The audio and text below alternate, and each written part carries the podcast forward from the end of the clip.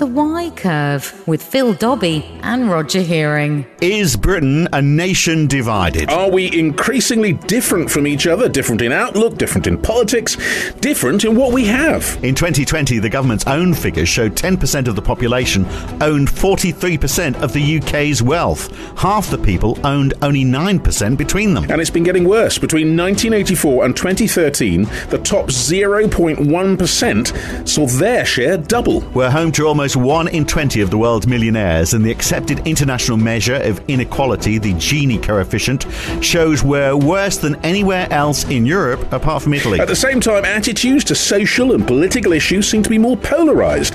The nation split almost 50 50 over Brexit. And more extreme, two MPs murdered since 2016, and many others leaving because of online abuse and threats. So, as this week's budget seeks to carve up slices of the national cake, are we too different and unequal for all to do well. Whether it's north south, red wall versus leafy southern suburbs, or wealthy liberal tech entrepreneurs versus left behind social conservatives, are our divisions getting worse? That's the subject for this week's Why Curve, brought to you by Wigmore Associates. The Why curve. And you know, often when we look at uh, inequality, we look at income inequality, and that can be very misleading because it's mm. actually wealth inequality that really counts. It's yeah. those those people who've acquired wealth, passed it on from generation to generation. You know, maybe not actually earning that much. I know so many people who you think, hang on a second, you're a school teacher and you've got this massive house in Surrey and it's it's mum and dad. It's the people you know. Yeah, no, it's the money that's been passed but of course, on. It's, it's not just welfare. The whole the divisions are much bigger than that. The point is that there mm. are, in terms of attitudes to what happens, and part of that is dictated, of course, by uh, how well you're doing, I suppose. But education, lots of ways in which we are very, very different. Mm. We we are much more different from people with different outlooks than than we would be from people in other countries very often. And I, I think also in this country, you know, the divide. I think it's probably the same in most of the Western world. Actually, the divide isn't isn't so much on class grounds now; it's age grounds. Mm. You know, it's those those people who've uh, got onto the housing yep. ladder at the right time versus yep. those people who will never be able to afford to buy age, a house. wealth, and education. They say are the three big things. And I suppose talking about wealth, if you're wondering how to make the most of your money and how to protect your wealth rather than seeing it frittered away in tax and unwise investments, it's worth giving Wigmore Associates a call. They are a boutique wealth management company based in London, close to Bond Street Tube, where the people who run the company will work directly with you to develop the solution that meets your objectives, whether it's managing your tax efficiency, investing spare cash, planning for your retirement, or sorting out your inheritance arrangements. Give them a call to see how they can help, and uh, you can tell them Phil and Roger sent you. They know who we are.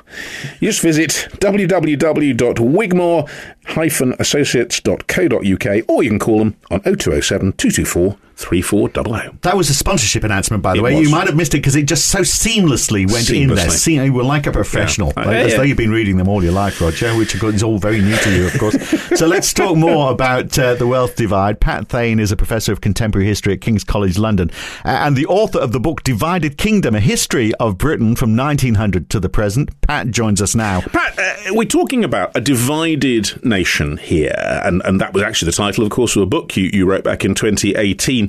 Do you think Britain has become more divided in all these areas of social outlooks, wealth, uh, political views, all these kind of things? Do you think it's become more divided, say, in the last 40 years? Uh, I think in most ways, so certainly in terms of wealth and income, it's become more divided since the 1980s, with some diminution under New Labour when it was in power.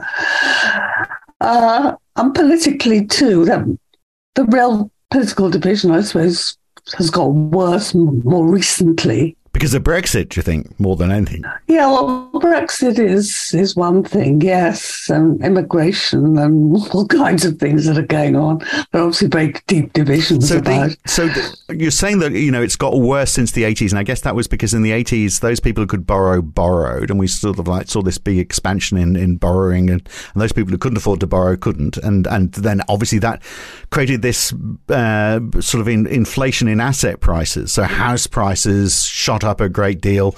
And we got to this divide, didn't we, where people who basically could afford a house or got in early, you know, could keep their house, and those people who couldn't. And, and I was just saying before we started talking to you, to Roger, that it feels almost like the divide now is less a class divide, more of, more of an age divide, and a lot of housing is central to that. Those people who can afford it and those people who can't. Well, there are big divisions within all age groups.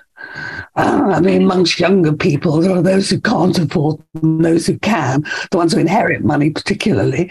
And similarly, among older people, there are quite a lot of very poor older people. I mean, what changed in the, the 80s? A number of things. One was much greater unemployment. When unemployment shot up uh, in the first couple of years of Thatcher's reign to over 3 million. And there was increased poverty in that period. Child poverty really shot up.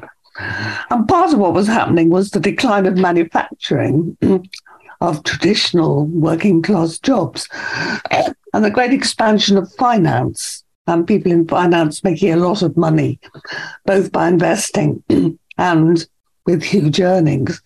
And since 2010, the divisions have just got even greater. But, but of course, what also happened very much in the 1980s, has happened even more since 2010, is cuts to welfare benefits and services. I mean, income and wealth inequality um, equality was narrowest in the mid 1970s, despite the bad reputation of the 70s. It was a very good decade in many ways, and then things got worse. So they are better now than they were, of course, you know, at the, if we look back 100 years. Yes, the beginning of 1900, which is when your book uh, started. I mean, obviously, I guess wealth divisions and general social divisions, class divisions were much more uh, extreme then. So 10 to the top 10, I mean, you might have other numbers, but the numbers I was looking at, the top 10% at the 10 of the 20th century, the top 10% of the population controlled 93% of all the wealth in Britain. So we, we have come quite away from there, haven't we, at the very least? Yes, so they still uh, control a huge amount of wealth. And things have changed, but I think in many ways we've almost got back to the situation around 1900, particularly the level of poverty. I mean, the way poverty has risen since 2010, so that now there's at least 25% of the UK, of UK households are in poverty by the internationally recognized definition of incomes below 60% of the median. And a majority of those are people in work. And that's the other thing that's gone, that's changed badly since 2010 is the so-called gig economy. Larger numbers of people who are in work but uh, with very low pay and very insecure. So I think we define poverty differently now. But I think if we uh, compare the inequalities, there's very, very good. They're certainly greater than they've been at any other time since 1900. Because of labour laws. I mean, that's, I mean, it sounds like an easy fix is just to say, well, okay, we need to have a, you know, we, we need to ensure that there's a, a, meaningful definition of a, of a minimum wage and, and get rid of this idea. Well, there is a minimum wage anyway, which, which has yeah, risen. But, yeah, but it's, it's, it's not a so called living wage, it's terribly low. Yes, we just need a more regulated economy. Mm. So we have a genuine living wage that really is enough to live on. Because of, um, I mean, a huge number of people on universal credit are working, which is crazy when the whole idea of universal credit is meant to be to stimulate people to work. So, uh, uh taking it to a, another area, we're talking there about wealth, obviously, how much people, their ability to, to afford things. But what about the attitudes of people, uh, which which certainly a lot of people standing back would say, it seems that social attitudes, political attitudes, are more polarized than they were a generation ago. Do you think that is true? And, and is it related to the wealth issue? Yeah, because part of that attitude is, isn't it, from those people who got money, is those people who haven't got money just aren't working hard enough. It's their fault. Uh, well, of course, that was the standard attitude around 1900. It was what the old poor law was all about. Mm. And it did rather diminish, particularly diminished from 1945 to the 70s. But it's come back very strongly since the 1980s, blaming the poor for their poverty. And it's spread very much by some of the tabloid press. So those attitudes, I mean, how extensive they really are, it's hard to tell, but they're certainly much stronger than they were, say, in the 1970s. But other attitudes, I don't know. There was some recent research which seemed to show that more people are actually getting much more liberal over a lot of things, you know, like immigration and gender equality, race equality but there are still divisions, but those divisions are somewhat diminishing. But that, that's interesting. So you're saying those divisions, which in some ways many people thought, for example, that, that some of the social reforms carried out in the 2000 2010s were way ahead of actual public opinion. And, and in fact, if anything, increased the division because people resented being pushed forward into things like equal marriage and uh, rights for women, gender equality, even some of the laws about uh, race uh, and religion. Uh, they were way ahead of the pack. Um, well, obviously, some people do think that. But as I say, there is this recent um, sub evidence suggesting that more people are getting more liberal minded on more of those issues.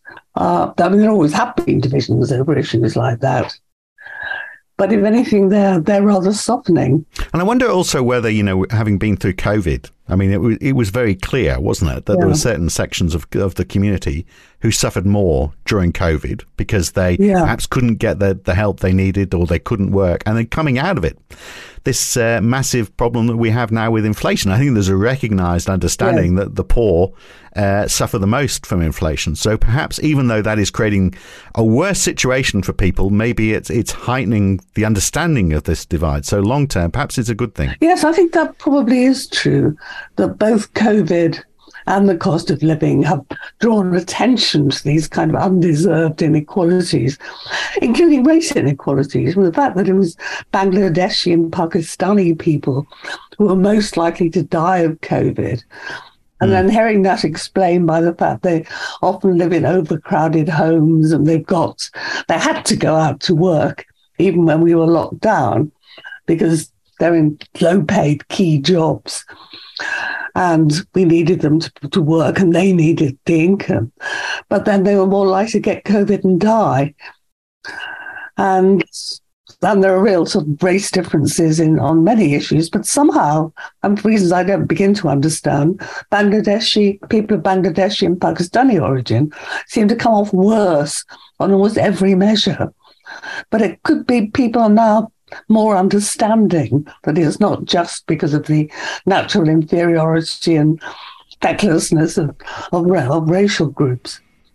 And we, we, um, the, you know, I don't think anyone had any problem, did they, when the government stepped in and said, "Right, we are going to subsidize energy prices. Perhaps because yeah. they said we're going to subsidize energy prices for everybody. But yeah. I mean, it was yeah. it was clearly the, the people at the, the bottom end. In the, I mean, there's a question about why they needed to do that. To be honest with you, you know, why does Rishi Sunak need his? Well, interesting. Rishi Sunak is, uh, you know, he does need support for his energy because he's had to upgrade the uh, local power capability in, in Richmond for his indoor yes. swimming pool. The, the best headline of that was "Let them heat Lake," which I thought was, was terrific. Um, but but the point there, I mean, which is another interesting point about uh, about the, our political masters, I suppose, the fact that we have someone of Asian origin yeah. now as prime minister, and no one has thought much about that. What about the racial division in the country and attitudes towards different races? Is that the same as it was? Better? How do you think that's working? Well, again, according to this set of surveys that I I just saw a summary of it in the Guardian, but and also online. Um, actually, to, I mean, there's it sounds as though racial tolerance is becoming much greater. Uh, the people's racial attitudes are, are less antagonistic, at least of many people.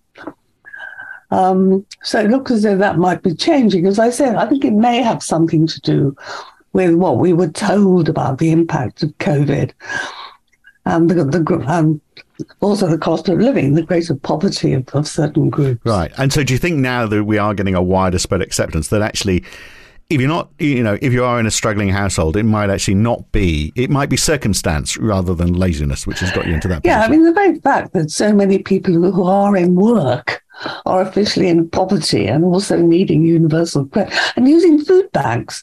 And of course, we've heard a lot of that during the strikes. People like teachers and nurses out using food banks. We never heard of food banks before 2010. And now millions of people they're using them. We see, and that's interesting in itself, isn't it? The fact that the strike action is supported by so many people. Yeah. Yeah, I mean, is, is that actually part of a dynamic of change? You're talking about perhaps wider tolerance in a lot of areas, though that, that militates against what a lot of people think is going on. But do you think this is going to move towards perhaps a greater change in social and political attitudes simply because through COVID and now through widespread issues to do with, with, with pay not keeping up with inflation, people are more tolerant of, of each other in that sort of area? And, and therefore, government policy is going to have to shift accordingly. Oh, well, I would hope so. Yes, well, I'd like to think that's true. And it does seem like it is true. And the fact that the strikers are people in these very respectable and also very important jobs. I mean, doctors, for heaven's sake, on strike, and nurses and teachers, then, then they're obviously not people who willingly strike.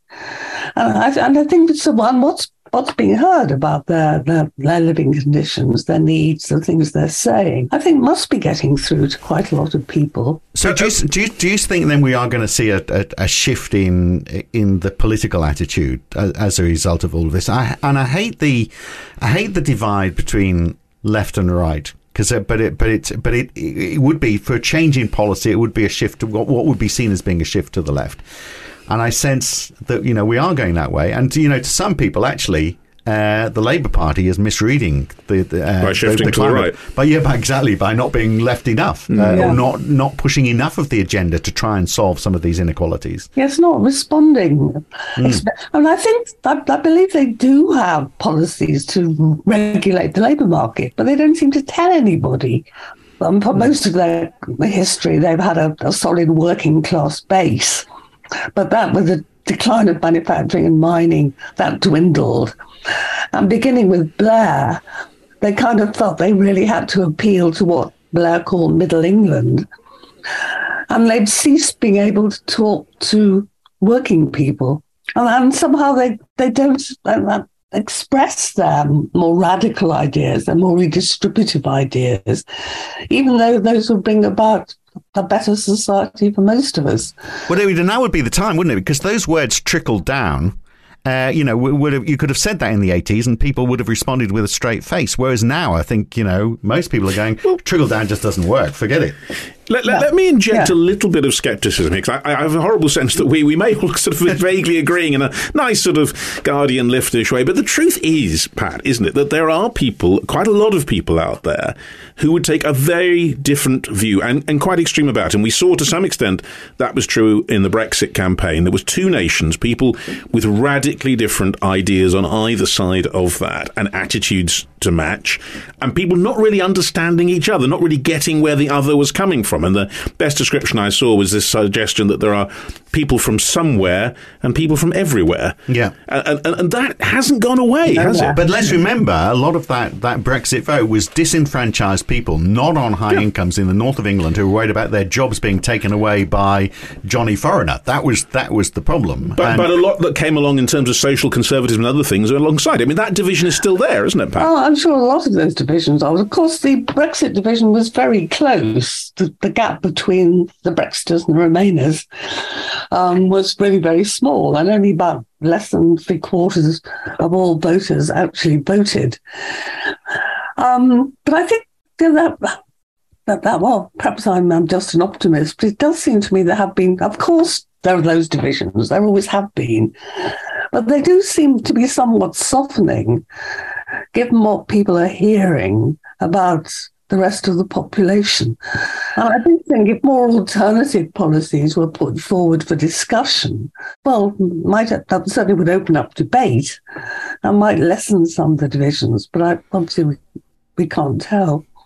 Yeah. Well, some of them are quite easy as well, wouldn't they? So, I mean, if it, I would start with, uh, you know, if you're looking at uh, how do we work a tax system that's going to be fairer for everybody? First of all, you'd look at uh, 20% VAT, you know, a regressive tax, uh, national insurance contributions kicking in from, you know, from, from very low incomes. So, I mean, 20% here there's uh, 21% in Argentina, 22% in Uruguay. They're the only places I could find where it's higher than it is here. Uh, 10, you know, I lived in Australia for a long time. It's 10% in Australia. Lots of countries don't even have it. Uh, and, you know, so there's a good start. Take Well, take yeah. income tax, take take uh, VAT down to ten, down to ten But there were plenty of people on the other side who say we need, you know, we need a bigger pot at the moment in order simply to pay for all the things we clearly can't Well, pay there for. you go, get income tax for that. Yeah, but, but this is what I mean. You know, the, the, the debate then begins to open up, and you're right, Pat, about obviously being quite near 50-50 virtually on, on Brexit, but on either side of that line, there were very strongly held, but also mutually incomprehending uh, feelings. Well, I I think to some extent that's always been true. It was much more explicit under Brexit.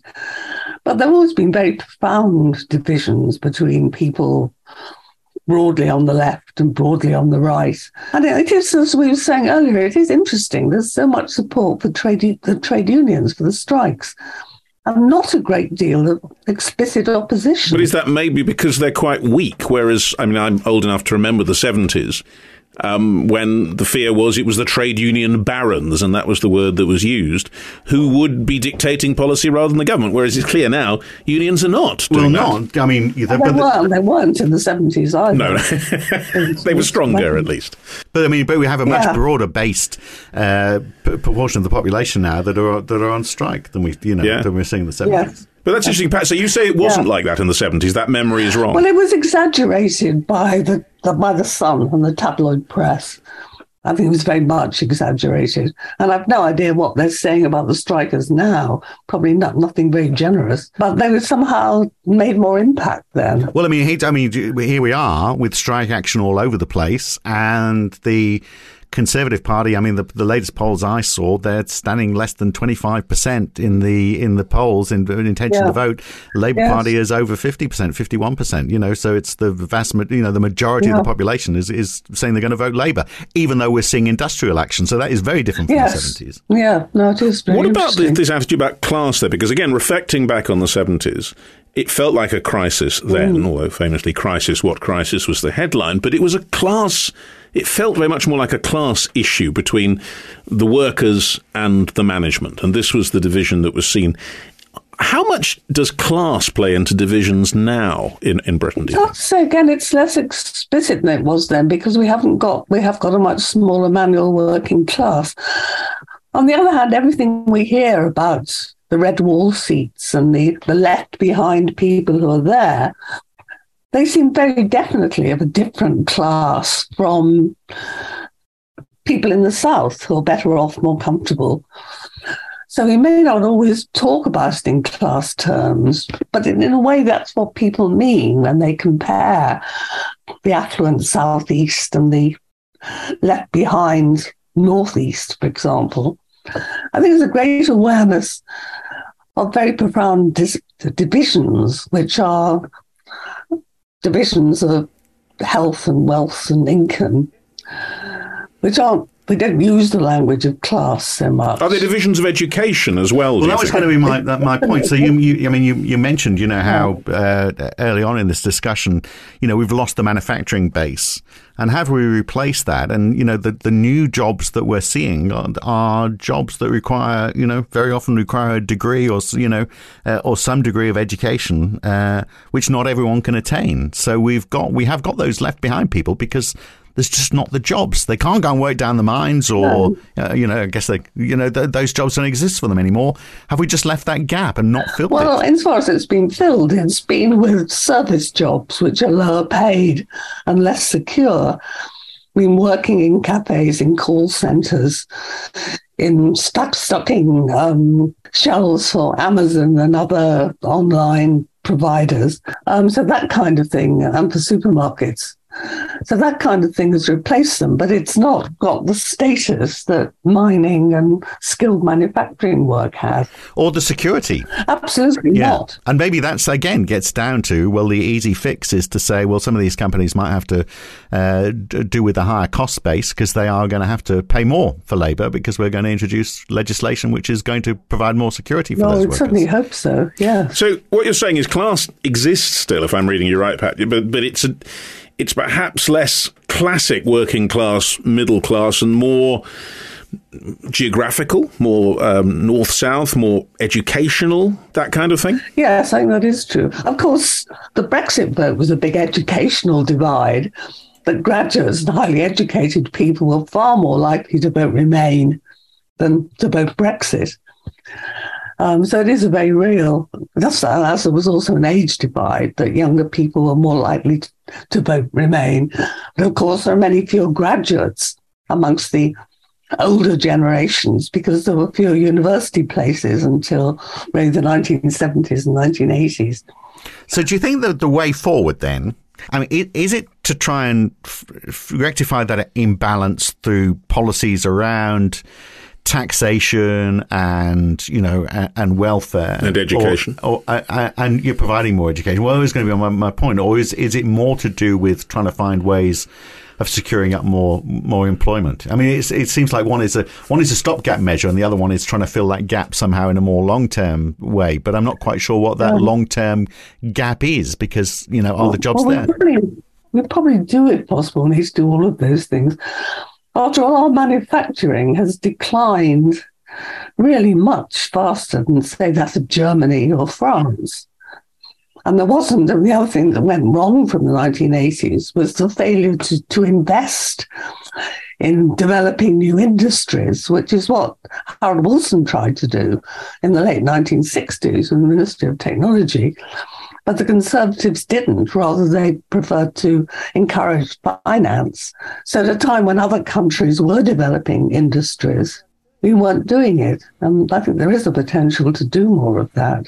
Yeah, so giving tax breaks or incentives for companies to move move yeah. here rather than yeah. elsewhere, which is yeah. what Brexiteers would have said it's all about. You know, we are opening the way for this new international Britain that's going to bring in all these but, jobs. But, but, from what you're we're saying, Pat, you, you, you think that the government, re- these things we're talking about and sort of agreeing on, don't seem to be the way the government is going. So are this they government? This, this government, government, exactly. Yeah, so, I know, but my point earlier was that, and the you know the government which is going to follow, which is almost certain now, if you look at the well, the polls isn't saying enough of this stuff either. No, I mean, again, they are quietly, but it's not explicit enough. I find that very frustrating. well, it's the way to get elected, I'm sure, is the, what they're thinking. Well, um, they, they, I mean, they're shooing yeah. anyway.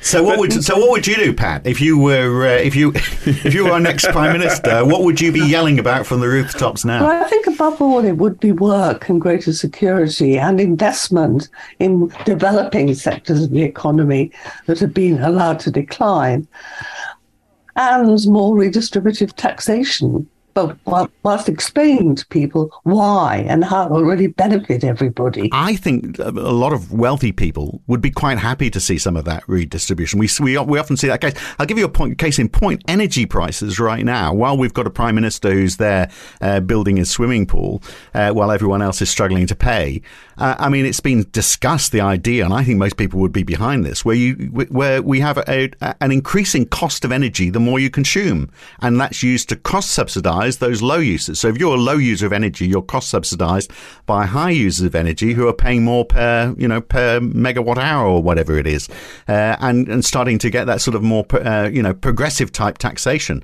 Um, you know, and most people, I think, would be behind that sort of approach. Yes, and I've certainly seen polls of um, higher income people saying yes, they would be willing to pay more tax in order to bring about these real improvements. And rich people, both nationally and internationally, have been saying things like that. Yeah, if it's seen as being good for the economy. I mean, everyone wants the country, yeah. so yeah. long as it's not wasted money, so long as they see it being yeah. to the advantage of the well, country I, as a whole. I remain sceptical. They may say it, but I, I wonder if, to be honest, they'll do it. Um, well, one can only one hope. Can.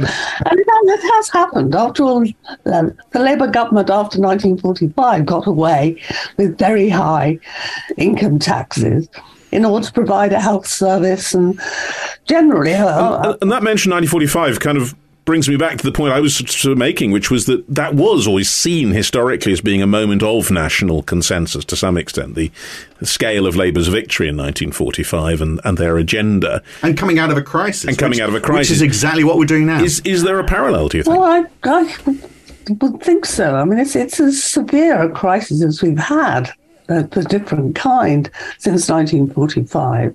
And I do think there must be more people who are more, more desperate for real change.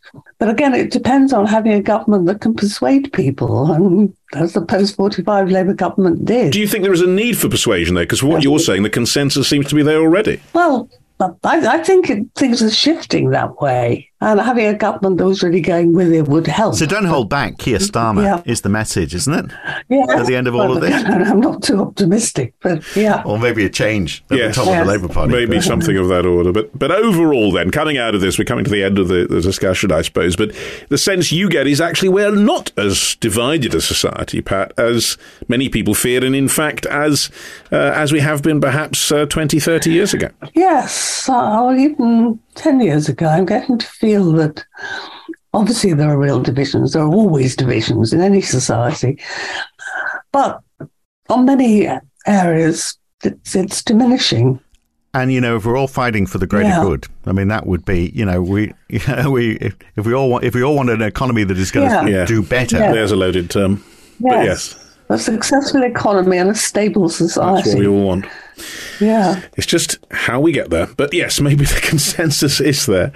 Pat, thanks so much for talking to us. Great talking, uh, Pat. Interesting. And uh, we shall see when, you know, the division of the national cake that's going on this week. Um, has it? Is it going to produce something slightly fairer in the way we want, or as you say, do we have to wait for the next Let's hope government? for the best. all right, thanks, Pat. Thanks, Pat. okay.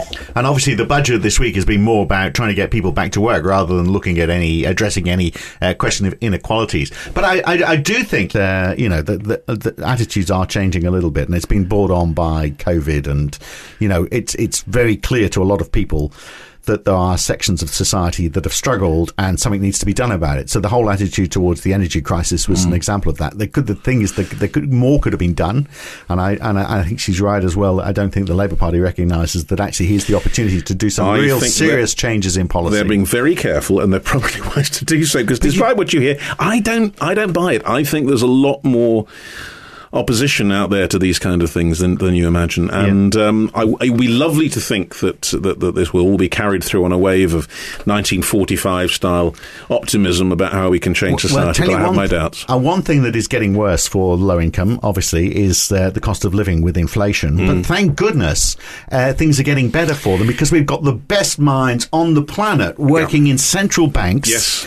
Getting those inflated, Yes. taking them a bit of time. The but, grey you know, men and these- women they- are out there. but They, these are very smart, well qualified people. So Well, they're, they're yes. obviously they've obviously got it right. It's uh, the fact it's taking a bit longer than expected. isn't their yes, fault. and I mean, you know, tight labour market. Who would have who would have thought that that could Yeah. put them off? But And- anyway, And the fact they didn't foresee inflation. Uh, Yeah, they just- extraordinary. I mean, maybe they did, they just forgot to mention it. Could be anything. Perhaps. I don't know. But, we're all in hock to them, and they're making their decisions, and we will be reflecting on the whole point of central banks. Are they the right people to be doing this kind of thing that and is seems it to the change right everything? approach that they're taking? Is it the right approach? Are they the right people? Is the whole idea of central banks operating in that sort of way, well, a bit anachronistic? And a central bank independence. Should they be independent or Indeed. should they be working in cahoots with the government and having a coordinated approach? we will be of talking about all that on the Why Curve next week. Brought to you by Wigmore Associates. We will see you next week. Thanks for listening. Bye. The Why Curve.